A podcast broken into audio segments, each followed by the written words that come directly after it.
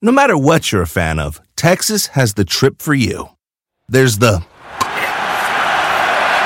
trip to Texas and the trip. Or maybe you're the kind of fan who'd prefer a trip to Texas or a trip. Either way, go to TravelTexas.com/getyourown for the only trip to Texas that matters. Yours.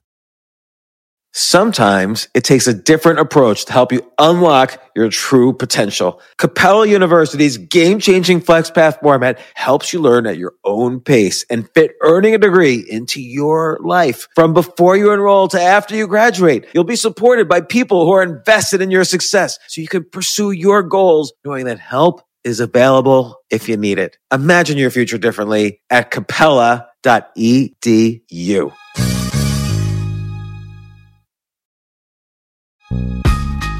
This isn't your average business podcast, and he's not your average host. This is the James Altucher Show on the Choose Yourself Network. Today on the James Altucher Show. I died and I came back, and 9 times over the course of 90 minutes. At age 47, when you have that experience, you ask yourself, what is it that you're doing in your life? Why didn't you ask yourself before, though? Like, why did it take dying before you asked how you're living? What I knew before that was that you have a job, a career, or a calling. There's really only 3 choices. When you have a calling, you have an anesthetic, and you could just go and go and go, and people look at you and say, how are you doing that? But there's an interior inspiration that's coming from this intrinsic need that's being met, whatever the need is. And when it actually gets turned off, all of a sudden, you're lacking oxygen. But then one day, Brian Chesky from Airbnb came calling and he said, do you know Airbnb? And I said, aren't you just couch surfing? No, it's not couch surfing. It's actually, and he told me what it was. I'm like, oh, well, that's pretty impressive. And he brought me to the offices and I was impressed by that. And we had a couple meals and he said, I want you to be my mentor and I want you to help me. And really what I want you to do more than anything, Chip, is to join us and be in charge of hospitality and strategy for the company. I was like, I'm sort of retired. And he said, wouldn't you like to democratize hospitality? And I like the idea of democratizing hospitality because the hotel business has become more and more corporate over time. But where he really got me was like, there are hundreds of thousands of hosts in almost 200 countries who really need somebody to be the person out there to help them understand how to be an innkeeper. Let's say I'm a listener and I'm sitting in my cubicle listening to these guys talking and I'm thinking to myself, well, A, I'm unhappy working in this cubicle. B, I have a bunch of kids, so it's not like I'm moving around from Airbnb to Airbnb. What's relevant to me here? Like, let's say you're sitting in a cubicle and you're trying to figure out what to do.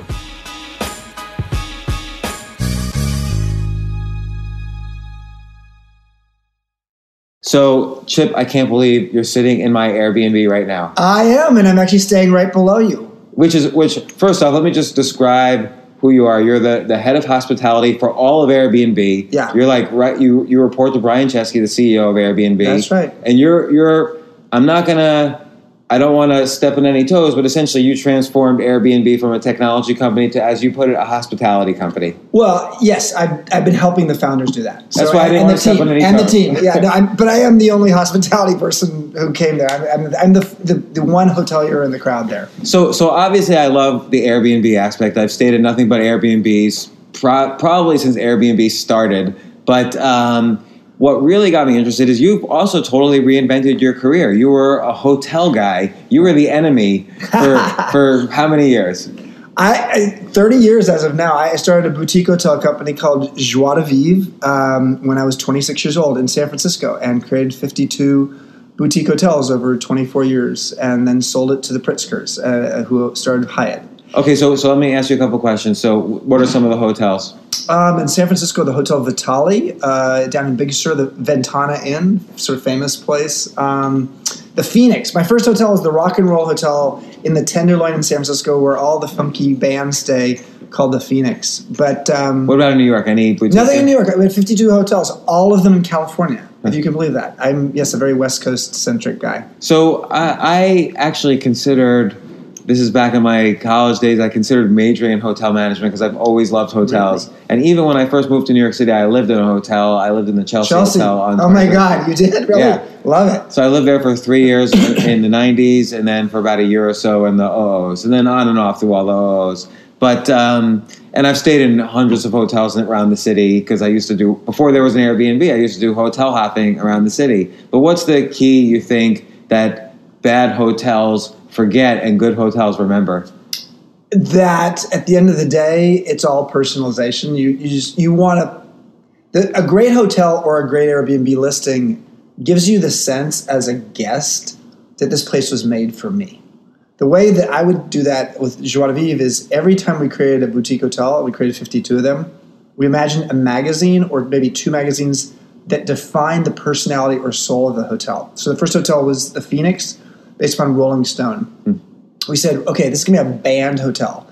So what are the five adjectives that define Rolling Stone? Funky, irreverent, adventurous, cool, and young at heart.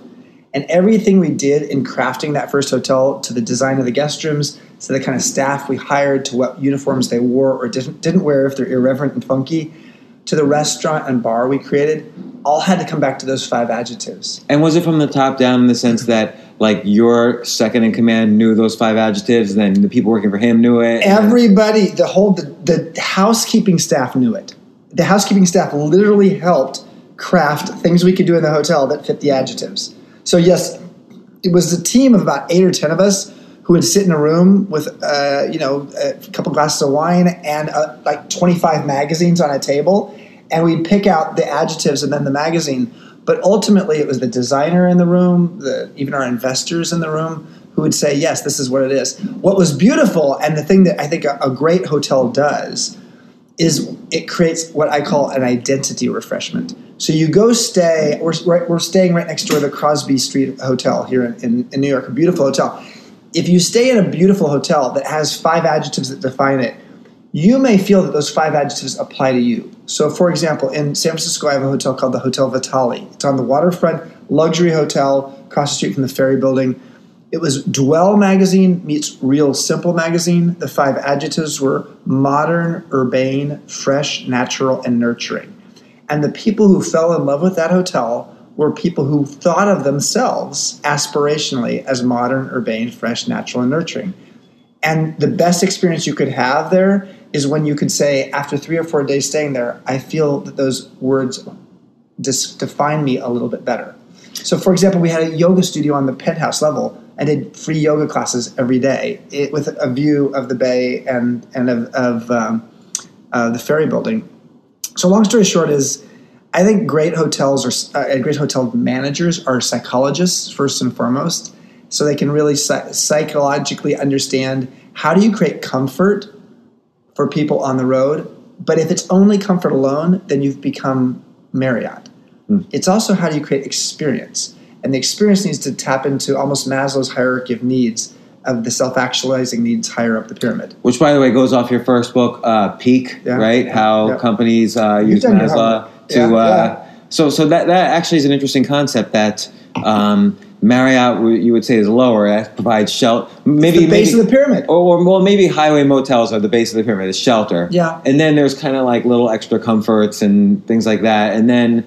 You're really tuning into people's identity. And the transformational needs. So I actually like to think of Maslow's 5-level pyramid of hierarchy of needs and turn it into 3. Simple. It's basically the paradigm life. There's survival needs, there's success needs, and there's transformation needs. And most hotels and motels are sort of like barely above survival need. And frankly, the way they even organize themselves as having brand standards, it's sort of like the base of the pyramid, safety and physiological needs. The better hotels will get their success needs right, which means they make you feel like you're a VIP, or they give you a social environment. Ian Schrager did that very well with his boutique hotels in terms of creating an environment where the bar was sort of the social need. But the best hotels are the ones that actually sort of give you the sense of like, this hotel was made for me, and it's a self-actualizing transformational need. And what was the chain that the Pritzkers owned before Hyatt? Yeah, so they still own Hyatt. Yeah. So did they merge your hotels with Hyatt? Nope. Actually, John Pritzker, who's the son of the founder of Hyatt, bought my company independently of Hyatt. So it's not actually part of Hyatt. It was just his own investment. And can you say how much you sold for? No. It was private transaction. Damn. No one's listening. But I still actually do own. So I still own hotels. I mean, I sold the management company and the brand, but I still own about 14 hotels, the real estate, but you know, now I'm an Airbnb executive, so I have what they call cognitive dissonance, two competing ideas in my head at the same time, which means that I am both a hotelier and you know, a leader at Airbnb, but I actually don't think that Airbnb and hotels have to be necessarily in a death match or a zero-sum game, because actually you stay in a lot of Airbnbs, James. So, right. But you tend to stay for extended periods of time, correct? Right. You would never want to stay for 3 weeks or 3 months at a time in a Hilton, or frankly, even most boutique hotels. Right. So the average length of stay for our Airbnb travelers in almost every city in the world is more than twice as long as a hotel. Average traveler for Airbnb business travelers is 3 times as long for as compared to business hotels. So generally we get people who fit the digital nomad profile a little bit, which means they're staying a longer time. So why not have more space, less money, kitchen, etc. And that's part of our value proposition. And the thing that I think the world hasn't even figured out yet is there are more and more digital nomads like you who have said, I actually don't need a home. I don't need to buy a home. I don't need to rent a place. I can just be on the road most of the time, as long as there's a platform that gives me that freedom and that trust, because the trust is key. Well, because I think, you know, there's two extremes. Airbnb hits the middle, but there's two extremes. There's the overnight stay, which Airbnb hasn't quite mastered. In fact, most hosts don't even offer just one night. It's like a minimum stay. Right. And you haven't really gotten into the year-long stay. You're right. Kind of starting to get into the month-long stays. I mean, you haven't for a while. Like there's a monthly rate instead of a daily rate. But it would be interesting if you really kind of broke into the Trulia space and offered rentals. Maybe. I mean, I think the best way for me to describe, I think, where our sweet spot is we could really basically own the month to 3 month space of the world. Mm-hmm. People who need to stay in a place for a month to 3 months. It's too long for a hotel. It's too short for a traditional, annual rent, lease that you might do for residential. And nobody really owns that space. So that could be our preference. So from there, we could do things shorter and longer, but that should be our core competency, because quite frankly, nobody owns that space. I mean, Oakwood Apartments does sort of crazy, very generic corporate apartments that are usually in suburban locations. So I don't even know what it is. Yeah, so that's fine. If it's not on your radar, that's a sign that they're in trouble. Now, I do want to ask all about Airbnb, but really the interesting thing to me is you made this jump, this reinvention. Like, why did you decide to suddenly sell your hotels and then... A, why did you decide to sell your hotels and I guess to cash out to some extent, but mm-hmm. you were enjoying it, I'm assuming, and making money. And then why did you decide to essentially work at Airbnb? How old are you? I'm 55. So you're 55. You've been there 3 years since you're 52. Why didn't you just, surf in Baja, which is, I do have a house in Baja, and I'm learning Spanish and surfing at age 55. I love it. Well, to be honest with you, at age 47, I went flatline on stage. I had been running my company for 22 years. I was giving a speech. I had a septic leg from an injury I had that I didn't realize was septic. And at the end of a speech in St. Louis, I literally went flatline. And meaning you died? I died. I died and I came back, and 9 times over the course of 90 minutes. And did you keep getting up and trying to finish your speech? Like, what happened? I finished it. Fortunately, I was sitting in a chair and signing some of my books, and this woman said to me, "You look awfully white." And I immediately went flatline. Or actually didn't, I immediately went unconscious, and it was 5 minutes later that I went flatline, just as the paramedics arrived. So I was lucky. That experience reminded me that... Why did you go flatline? So I had a septic leg from a leg injury, and they'd given me antibiotics that I was allergic to. So did your heart stop? Like, what does it mean, flatline? Yeah. Like your brain? They call it asystolic. Mm-hmm. Your brain doesn't stop, but your heart stops, mm-hmm. and then at some point you don't have blood going to the brain. Mm-hmm. So fortunately, they kept being able to do paddles on me to bring me back, mm-hmm. but it was probably an allergic reaction to the antibiotic. But at age 47, when you have that experience, you ask yourself, what is it that you're doing in your life? Why didn't you ask yourself? You're 48. How old are you? I'm 48. So this is very, okay, you're fine. Why didn't you ask yourself before? You look healthy to me right now. Why didn't you ask yourself before, though? Like, why did it take dying before you asked how you're living? Well, that's a good question to ask yourself. I mean, we sometimes ask big and gnarly questions, like Viktor Frankl did it in a concentration camp with Man's Search for Meaning. He asked some important questions before then, but you're in a concentration camp, you're going to ask even bigger and deeper questions. I think what I knew before that was that you have a job, a career, or a calling. There's really only three choices. And I loved starting Joie de Vivre. I call it, how many people call their company the mission of the company, which is to create joy of life for people. But it's a really impractical name. Hard to pronounce, hard to spell. Most people in the U.S. don't know what means joy of life. But I felt for 20 years it was my joy of life. By the time I had my flatline experience, it had become a job. It was a calling that had become a job. So you hadn't yet sold the hotels. I hadn't sold the hotels. I was sort of clear, like, okay, I like this still, but I like writing books. I like giving speeches. I want to have some freedom in my life. I started a company, with a motel in a bad neighborhood and created 52 hotels, 3,500 employees. And now I felt like I was mama and papa bear for all these folks, and I lost all the creativity and inspiration. And so I was in a place where I just I don't like this anymore. And one of my best friends, who also has the name Chip, oddly, he was my insurance broker too, committed suicide. That happened just before I had my flatline experience. So long story short is I got to a place in August 2008, as the recession was just going into its major fall, where I could realize I don't want to do this anymore. And it took me over a year and a half to actually get to a place where I sold the business. And I sold it at the bottom of the market, so it wasn't like the best time to sell. But I knew my life was dependent on it, and I knew that something else would come up, which brings me to Airbnb. So why did you know something else would come up? I had faith. I had this basic belief that I've learned a lot in the 24 years that I ran that company, and that waiting around for the market to turn around and being miserable every day, when I knew, when you have a calling that becomes a job, it's like they turned off the anesthetic.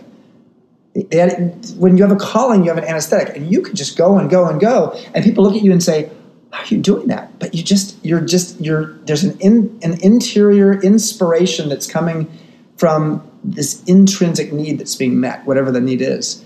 And when it actually gets turned off, all of a sudden you're lacking oxygen, or you're just, and for me, it was like, I don't want to do this anymore. So I said that. I just had this belief that I learned a lot. I'm not sure how I'm going to apply it yet. I know I like writing books. I had just written my third book at that point, and I was like, okay, I like writing books. I get paid well to go give speeches. Maybe that's just what I'll do. I decided to create this festival website called Fest 300 because I'm on the Burning Man board, and I think festivals are an interesting proposition, that the more digital we get, the more ritual we need. But then one day, Brian Chesky from Airbnb came calling, and he said, "Listen, do you know Airbnb?" And I said, this was early 2013, so I was not an early adopter like you. He said, "Do you know Airbnb?" And I said, "Aren't you just couch surfing? Isn't that like a couch surfing thing?" No, it's not couch surfing. It's actually, and he told me what it was. I'm like, oh, well, that's pretty impressive. And he brought me to the offices, and I was impressed by that. And we had a couple of meals, and he said, "I want you to be my mentor, and I want you to help me. And really what I want you to do more than anything, Chip, is to join us and be in charge of hospitality and strategy for the company." I was like, I'm sort of retired. I sold my company a couple of years ago. I found my calling, which is to just go give speeches and write books and go to festivals. And he said, "Wouldn't you like to democratize hospitality?" And I said, wow. This is like that John Scully, Steve Jobs moment when Steve Jobs said, "Do you want to sell sugar water the rest of your life?" And I like the idea of democratizing hospitality because the hotel business has become more and more corporate over time. But where he really got me was there are hundreds of thousands of hosts in almost 200 countries who really need somebody to be the person out there to help them understand how to be an innkeeper and how to create an experience that's better than a hotel. And when I joined, our guest satisfaction scores were okay. But what I'm really proud of is 3.5 years later, our guest satisfaction scores are now 50% higher than the global hotel chains. And it's partly because of feedback loop. Do you have a minute? Can I say it? Yeah, of course. Okay, you look interested, so I'm going to keep talking. Yeah. So the feedback loop. hotel. The Look, hotel. This is a pleasure, pure pleasure for me. Oh my God! I'm such an. Isn't this serendipity? I'm your biggest customer. Yeah, I know, and I'm just like a four below you here, like, and you know, our host introduced us just last night. So the hotel industry is old school. The feedback loop. How many of you have actually stayed in a hotel and you get an online guest satisfaction survey and you don't fill it out? Well, 5 to 8% of guests fill it out. So they don't get a lot of feedback, the hotel companies, Marriott, Hilton, etc. When they do get the feedback and it comes to their corporate headquarters, sometimes they send it to the general manager at the hotel. They usually do. But a lot of some hotel companies are not even figuring that piece out. So the leader of the hotel doesn't even know. But what about the housekeeper or the front desk host? I call them hosts, but a lot of hotel companies call them clerks. Or the bartender or the night auditor who's like on the desk at 2 in the morning. What key feedback do they get? Well, they get almost nothing. They might get a monthly report that says, here are our scores. They get nothing specific to themselves. And the average employee in a hotel stays 9 months in their job. But most companies do performance review on your one-year anniversary. Do the math. Which means most people never get any performance review unless they did something wrong and they get caught. Why do employees stay so, small at a hotel? Because generally the hotel industry is not very good at treating their hotel people well, and it's sort of an entry-level job in terms of the pay scale. And generally speaking, people are looking for a way to actually sort of ride, climb the ladder in wherever company they can go to. So they tend to be honest with you, the way you treat your employees is the way they'll treat you. So when I had my company, we had 4 times the length of stay, or length of duration of people staying in the company. You think that's because, again, you were hitting their needs? Yeah, because this is Maslow. It was, my book Peak, How Great Companies Get Their Mojo from Maslow, really spoke to the idea of, first and foremost, you have to get an employee pyramid right. And then the customer pyramid, and then the investor pyramid. But employee pyramid in terms of getting their needs satisfied? Yeah. What are their survival needs? Or success? So it's like money, recognition, and meaning. I feel like this applies to obviously, according to Maslow, this applies to anything. Yeah. So what did you say? It was job, calling, career, or job, career, calling? Job, career, calling. Think of it as a pyramid. So it seems like with all of those, I want to figure out what my 5 adjectives are and apply them to my job, my career, and my calling. Yeah. And so what if... Like you obviously found your calling fairly early on. You were in your 20s when you started your first motel and you loved it and so on. How do you think someone can find their calling? Well, first of all, ask yourself what was it in childhood that you did where you lost a sense of time? Or even lost a sense of just like traditional rational thinking. I have a friend who became a lawyer, and she later in her life, like in her late 30s, became a pastry chef. And the thing she said to me that was just so right on is she said when she was 6 years old, she would make mud pies out in their family's backyard. And she'd just sort of create these pies out of mud. And, and she'd make like little sort of, I don't know, little dressing, little fashionable things on the top of each of the cakes or the pies. And here she is 20 or 30. 4 years later, 33 years later, actually, now she's a pastry chef. She's a famous pastry chef. So, and she was an attorney in between. And she realized at some point that there was her father was an attorney. What's her name? I feel like I might have interviewed her actually. Sarah Buickall. I don't know. But bottom line is people actually, at a young age, know what they naturally gravitate to. And so... What happened? Schooling then? Yeah, schooling, listen to Sir Ken Robinson, listen to anybody who will tell you about the fact that schooling has a tendency to twist and drain all of that creativity from you. And most importantly, Oscar Wilde said, be yourself as everyone else is taken. And I think that point of view when it comes to humans, especially young humans, who have certain talents that are sort of innate or something that they have either... they've gotten from their family, or they've gotten just through divine inspiration. That is the key, is that people need to go back to what it was. It may take a while to get there because you may have like loaded yourself up with way too much traditional college BS. Yeah, how do you deprogram yourself? I think to be honest with you, if you have family and friends that you grew up with and you actually have a conversation, you could actually, I had a really beautiful conversation once with a high school friend of mine who really I grew up with. So I've known him since I was 6 or 7 years old. And we both needed to deprogram ourselves. We didn't say, that was not the language. We were just like sitting and talking. And he was doing something he didn't like. I was trying to figure out myself from childhood. And this was like in my late 20s when I'd already started the company, but I was still figuring out, okay, what am I supposed to do? He helped me see myself at age 6, 8, or 10, or 12.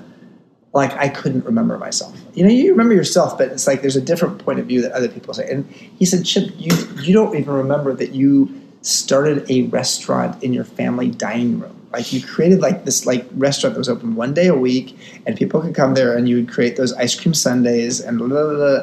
And I was like, oh God, I didn't even remember that. And my family probably didn't even remember it because my mom hated it that I was doing that. And I hadn't thought about that since he mentioned that. And this was literally when I was creating my second restaurant in one of my hotels. Like, oh, I guess I have a restaurateur in me from way back then. It's so true. Like I always tell people, list all the things you were interested in when you were 10 years old. Yeah. Because even if you don't want to do something that you did when you were 10, somehow it aged into something you could potentially be interested in. Oh, yeah. Oh, yeah. And I think those... So going back to those sort of early childhood qualities, but also going back to even in college, what are the things that just gave you the timeless sense of awareness? I mean, Abe Maslow talked about peak experiences. Like a peak experience is when you lose track of time, almost lose track of yourself, and you feel at one with something else.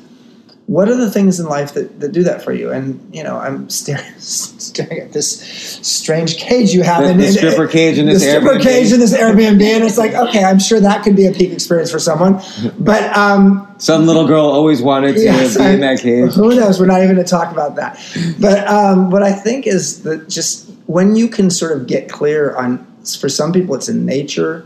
The other thing I think is finding the places that give you the inspiration.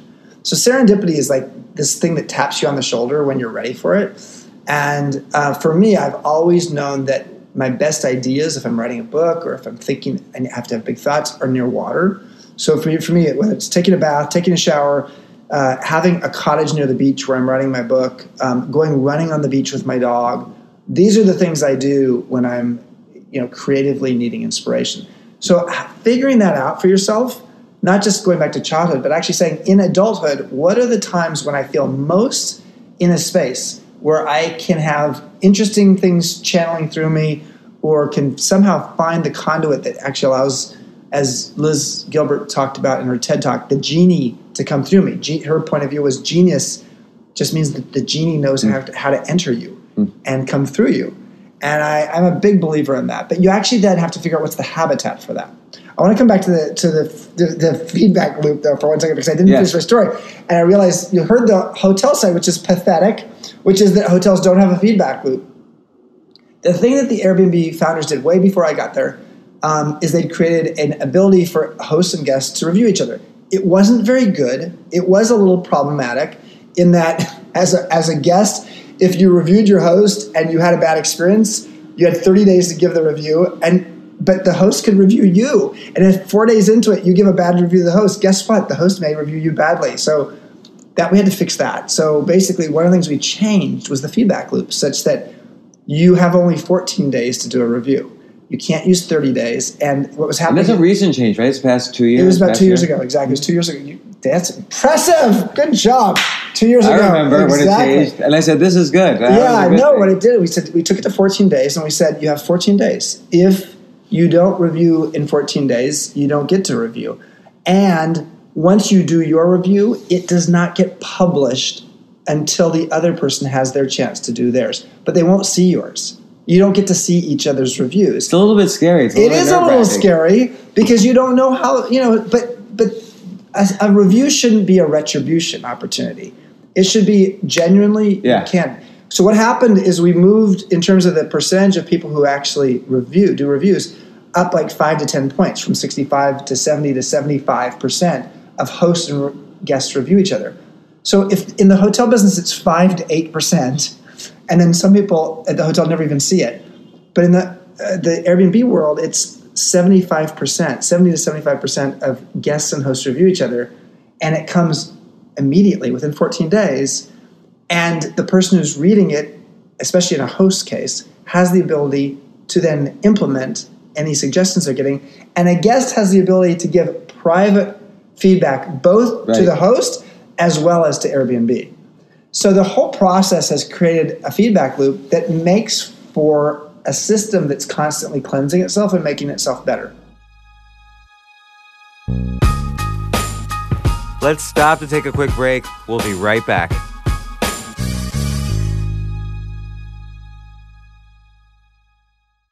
Yes, it's totally true. Airbnb has changed my life. If anything, they have made my life so much better. Like, I used to live in Airbnbs. I lived in over 100 or 200 different Airbnbs over a 3-year period, and I loved it. I became a really good guest of Airbnbs, and I got to know lots of hosts. So when I initially owned a house, of course, the first thing I thought was, I'm going to turn my house into an Airbnb because I travel a lot. So why leave my house unused when I can make a side income by letting others Airbnb my house or come to stay in my house as guests? And having my own Airbnb or being a host for Airbnb has allowed me to do just that. And I've met other hosts. I've actually spoken at Airbnb's host conference. I think it was in 2017. I met so many just nice hosts. It's a great community. And I love, turning my own home into an Airbnb. Like, I'm traveling to Austin next month. My home's going to be an Airbnb while I'm away, and I'll stay in an Airbnb. I'd rather stay in like a 3-story house Airbnb than in one tiny hotel room in the middle of Austin during South by Southwest. So listen, while you're away, your home could be an Airbnb. Many people host on Airbnb, but there are people who are just letting their house sit empty, who've never thought about it or didn't realize their space could be an Airbnb. Hosting can easily fit into your lifestyle and is a great way to earn some extra money. So if you have a home, but you're not always at home, then you have an Airbnb. Your home might be worth more than you think. Find out how much at airbnb.com/host.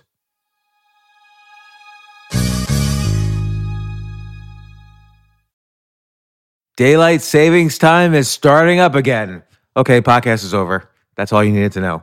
But why do we have daylight savings time? Answer, to give us more daylight from March through November.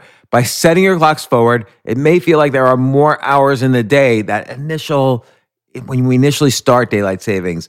But if you're hiring, it doesn't necessarily help you find qualified candidates for your roles any sooner. There's only one way to do that, ZipRecruiter. And right now you can try it for free at ZipRecruiter.com/James. ZipRecruiter works around the clock to find qualified candidates for you. Once you post your job on ZipRecruiter, they send it to 100+ job sites so you reach more of the right people.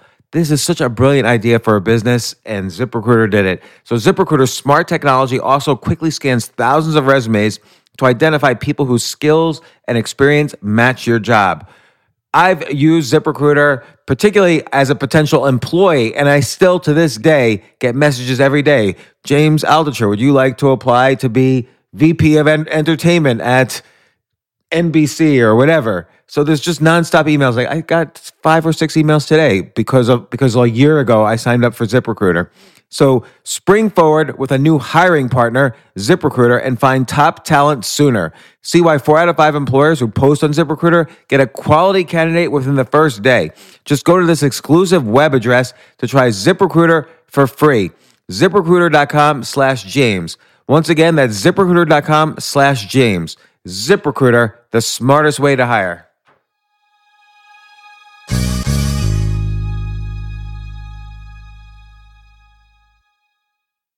Hey, listen, men's health is important. Men act all cocky and like they don't need anything.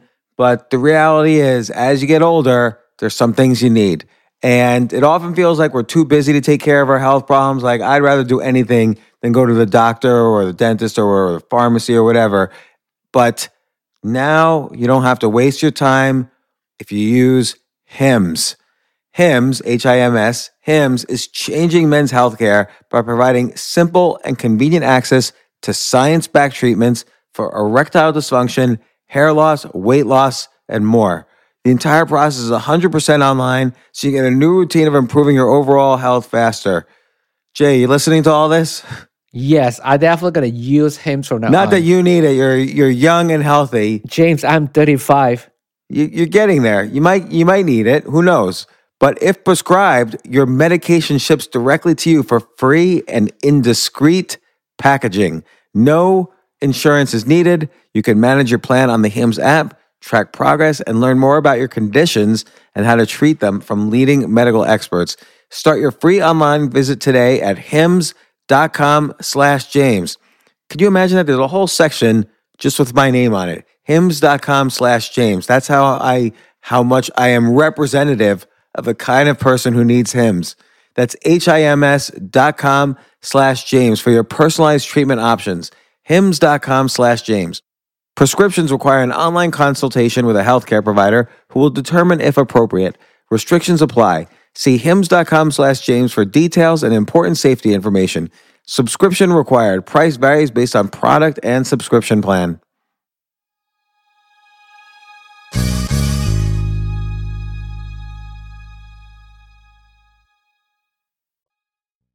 There's another phenomenon that I've noticed that's interesting about Airbnb, but I just realized 1% battery. Okay, now I'm on. Okay. So there was one situation I had with Airbnb, which I thought was kind of funny, where I booked a place and then it turned out to be an obvious scam. Like it was in one part, like it advertised to be in one part of town in this 4,000 square foot apartment, and it was in a completely different part of town in another apartment. But money had already transferred through the system. And refused to, when I personally reached out to him in a message through Airbnb, he refused to refund the money. He said, you booked it. I didn't misrepresent, because it was weird how it was worded. So it was confusing. Mm-hmm. And I said, let's get a mediator on the phone. Right. And so this was great. We got a mediator who came right on. Mm-hmm. I forgot how we did it. It was like we called some number, we dialed someone in. And suddenly I realized something really interesting. We were both scared to death because Airbnb, if either of us mess up on this conversation, maybe we're banned. Yeah, no, it's worthy of being a little scared about. So both, like, right as soon as the guy's on the phone, pleasant guy, he's like, "Hey, how can I help you?" And he was like, "Oh, no problem. Hey, how about I'll refund the money. We just call it quits." And good for you. Yeah. And he said, "Don't leave a review." And I'm like, "I promise, I won't leave a review. Yeah, we're just good. It's all good." Yeah. So here's the thing that's a little scary for us. First of all, there's a danger of monopoly. Oh, wait, I didn't. Yeah, for us in terms of that we have a monopoly. Yeah, okay. I mean that's scary to me. Okay, exactly. Okay, that's not scary to us, but that's scary to you. But I understand that. But what's scary to me is that guy would then resolve it so quickly. The key for us then is to understand that as a data point.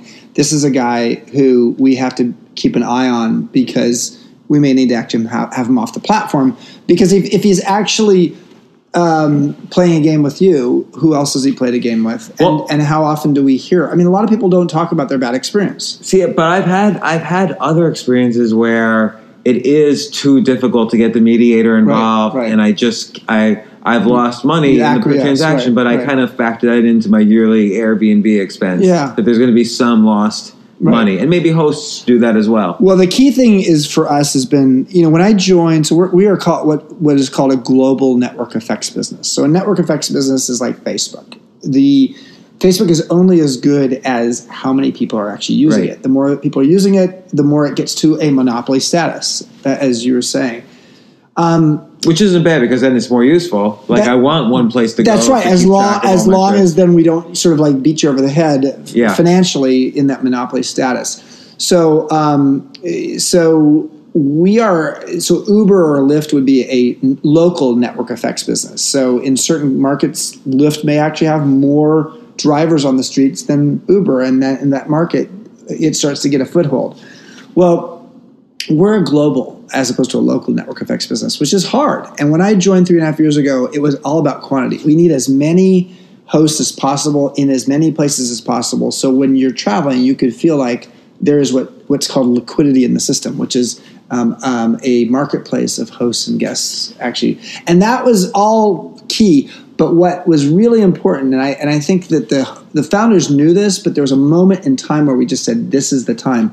We had to move from quantity to quality. And what I mean by that is, at some point, you realize that if you're going to be a brand and you're going to have a promise about what you're offering, you have enough dots on the map and network effect such that you start taking bad hosts off the platform. Because if you create a quality experience so that people are having a good experience on the platform, that leads to more quantity.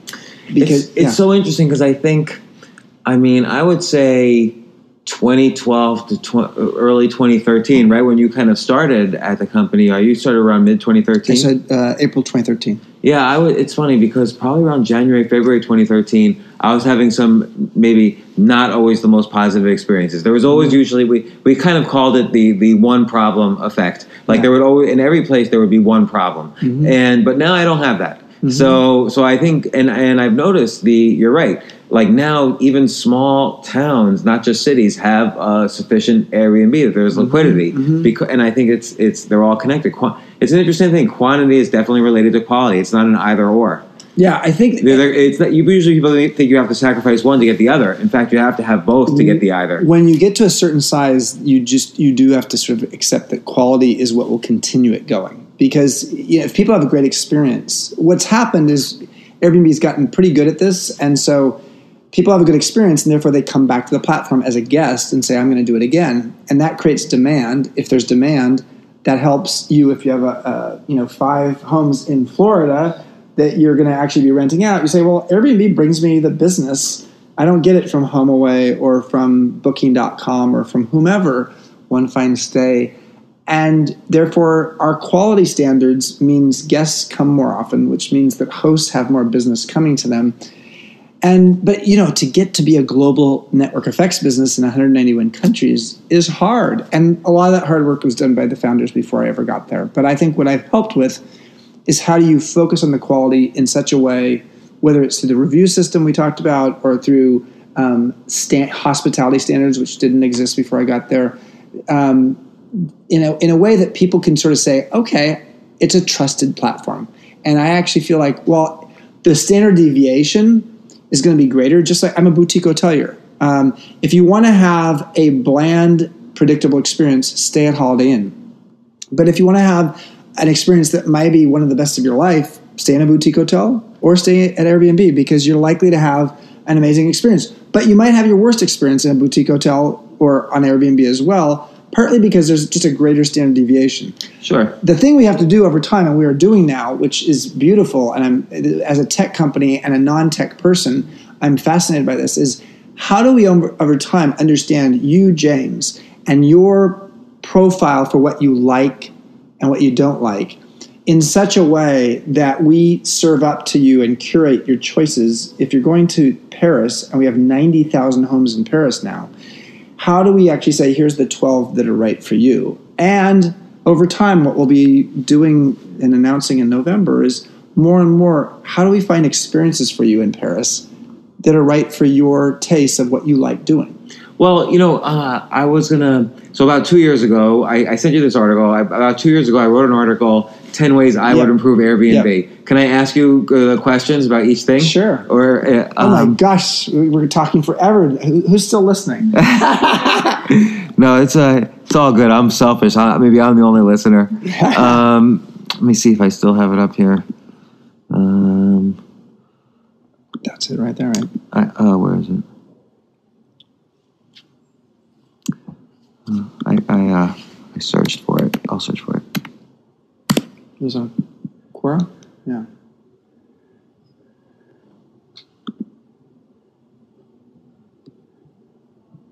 Here we go. Okay. Yes. First suggestion, Airbnb tonight. So I arrive in the city. I can't get a hotel room. Obama's in town. The UN's open, whatever. I just want to click Airbnb tonight. You know roughly what I like. Yeah. And it books me in a room right then. So we are sort of moving in that direction by doing instant book. So instant book means literally you don't have to have a back and forth with the host. You can actually get immediately a place and know that it's approved. Can I filter on Instabook? Like, can I search on Instabook? Yeah, you can. Okay. You can search on Instabook. Yeah. All right. Yeah. So you're getting there. Yeah. This wasn't so important. Consistent check-in and check-out. Just like a hotel, 11:30 every day, 4:30. But I'm fine working it out with the. It's still back and forth. I think the flexibility is sort of nice. Yeah. I think the fact that hotels have a rigidity around their check-in and check-out is not what we want. But I think let me be clear about this. The more efficient your travel needs are and what you need from the place you're staying, the more a hotel is right for you. Right. So okay, but I want to always be. Convenience is my thing. So I love the convenience of Airbnb. It's not, I can live in any part of town I want. I can live right near all the places I want. So this is one I call Airbnb car. I arrive at the airport. Instead of going all the way to the rental car place or finding, there's no zip cars in an airport. How can I have just the Airbnb person pick me up and take me to my Airbnb? That may happen. It's a great suggestion. We're not there yet. Okay. In major markets, that's a great idea, as is the idea, which I don't think you have on here, of having an Airbnb embassy. I mean, if you're going, let's say you're an Airbnb, in London at any one time, we may have 20,000 guests staying in an Airbnb listing. Wouldn't it be nice if they could go to some embassy where, they could go get coffee and maybe a drink and hear a jazz band and have their problem solved if they have their problem with their home they're staying in. Right. We don't have that yet, but that's a long-term thing we'd like to have. Okay.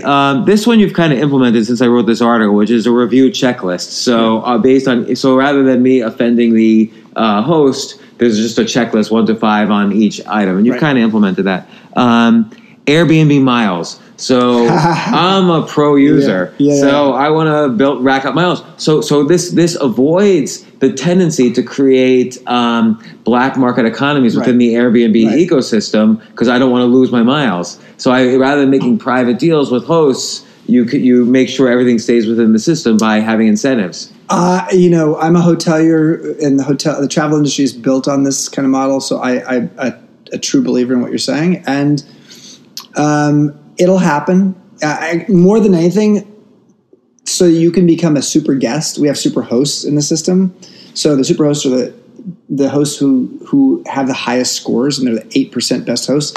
We should have a super guest system so that our system can, so our CX agents can recognize those guests who are longtime guests. If they have a problem, how do you solve their problem faster? So that, as well as getting potentially some financial recognition, it makes sense. I will tell you one time I had stayed in nonstop Airbnbs all over the world for an extended period of time. I had a disaster happen to me, and I was moving. I hadn't yet booked my new Airbnb, and I was at the last day. Somebody at Airbnb just called around to hosts, and all of them were busy. He found one that was available, and he found me a place at the last minute. So you guys are on top of it. I did an Airbnb plus Orbitz, but I don't know what that means. Let me see. Skip that one. Airbnb concierge. So I'm arriving at Airbnb at 10 p.m. I want my refrigerator stocked with my usual things. Right. I want my kid to have her usual games or her shows on Netflix set or whatever. I don't know. So what you're describing is Airbnb Luxe or in some form. Yes. And I can't announce anything yet, but I can say that we take into account your feedback, and there is something that we will be announcing in the next few months that will speak to the idea of a more upscale Airbnb experience, because the concierge idea can work, but it only can work at a certain price point, because it requires a lot of human support. So yes, for a certain level of customer, in terms of both regular customer who is at a certain level of kind of the work they're doing, they'll have that available to them. And then Airbnb real estate. So I want to be able to, I don't want to rent ever again. I don't want to have 5 letters of reference, pay 2 months security deposit, pay a real estate agent 17%.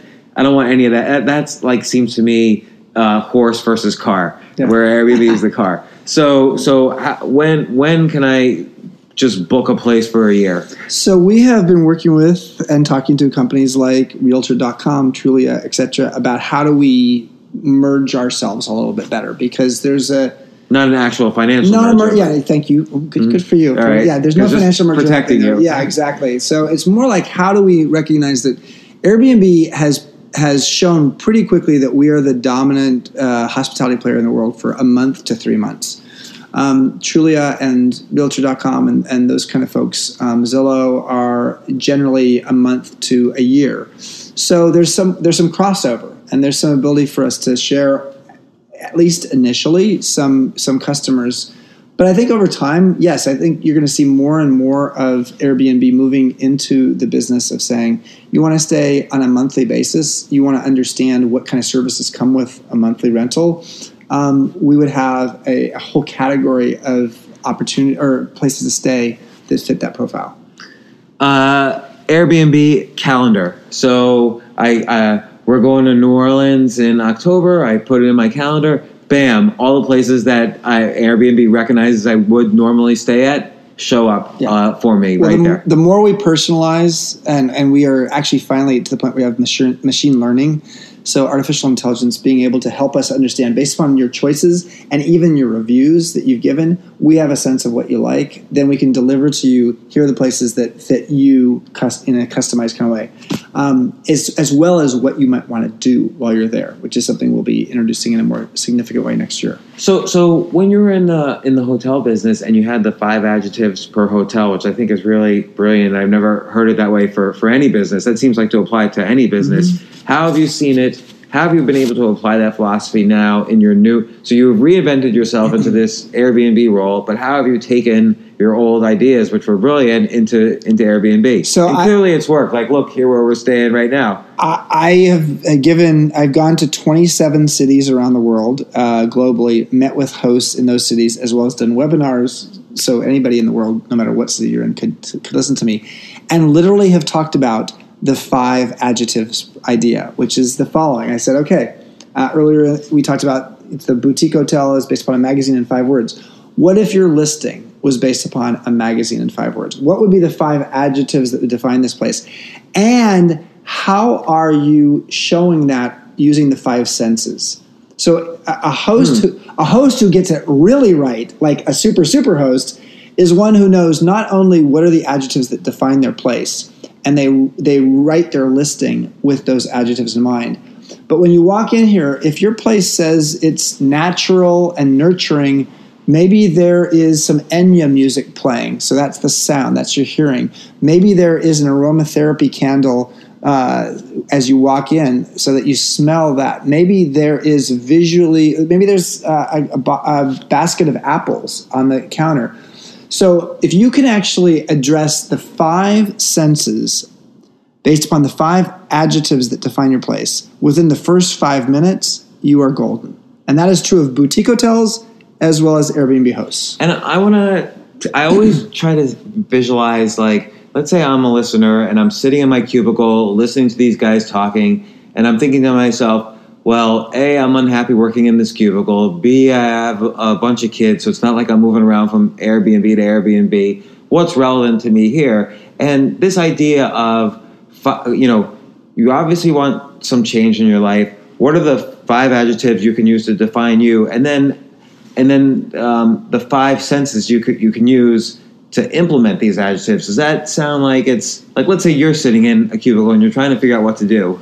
Well, I probably wouldn't go to the 5 senses and the 5 adjectives. I think once I've figured out where I want to go, that might help me to decide where's the habitat that's right for me. But I think if I'm sitting in a cubicle not enjoying my job, let's remember that you have a job, a career, or a calling, and it's sort of a pyramid shape, and the job's on the base of the pyramid, and then you got career, and then at the top of the pyramid is calling. The first thing you have to do is figure out what it is that's going to create the calling, and then what's the difference between the career and the calling? I think job and career are functional, and they're extrinsic needs. So you're literally in a bartering relationship or a financial relationship with what you're doing. When you are living a calling, you are more motivated by your intrinsic needs, something inside of you that's actually drawing you to do that. And you actually are more likely to have peak experiences, which means you actually lose track of time.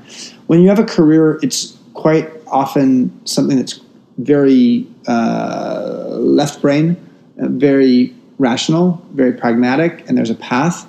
When you're doing something that's intrinsic to who you are or what you aspire the world to be, you're doing it as a calling, and therefore it's not actually all, it's not always pragmatic. I mean, clearly you have found... In fact, I think you're if you look at your career path, you have had some careers and moments, and you've had calling moments. Yes. You've probably had some job moments. And, you know, what I think is beautiful about your life as a poster child or role model for others is you aspiring to being in a calling and having to have flame out moments along the way in your jobs that actually kept bringing you back to where you are today. So without those flame outs, I couldn't have found a calling. You might have suffocated in a cubicle. So clearly you have found your calling. You're in the hospitality industry forever, like from hotels to the future. Yeah. So what do you think is the next industry that might kind of fall on the path of Airbnb and Uber? I think, you know, so I think Uber and Airbnb are very different companies. They're the two leading sharing economy companies, or access economy companies, in terms of giving you access to things without having to own them. But they're a logistics company, Uber is, and we are probably an more experiential. And so I think that the number one thing that we're interested in and fascinated by is how you spend your time. So you go to a place traveling, and then you're on your own. And for a lot of people, they go through they do mass tourism as their way to solve that. Meaning they go and sit on a big bus with the open skyline, and they listen to some person drone on and on about, you know, that city. Or they in San Francisco go to Fisherman's Wharf. Here in New York they go to South Street Seaport. Or the idea that you could go up to Harlem and do a jazz nightclub walk around in an evening for 3 hours and have a meal with some sassy Harlem woman who has lived there her whole life. And she gives you the opportunity to experience some little place in an alley in a basement. That's great. That is the opportunity that I think the world is looking for. And yet no one has really done this and properly. You should do like Airbnb Adventure. So like, you know, guy or gal gets in an Airbnb and they get a phone call. Okay, show up at this like back alley in Queens at 8 p.m. And then we're going to go, you know, through all of this whole adventure, this secret like back alley speakeasy sort of place, and all these things happen. Should have like experiences. No comment.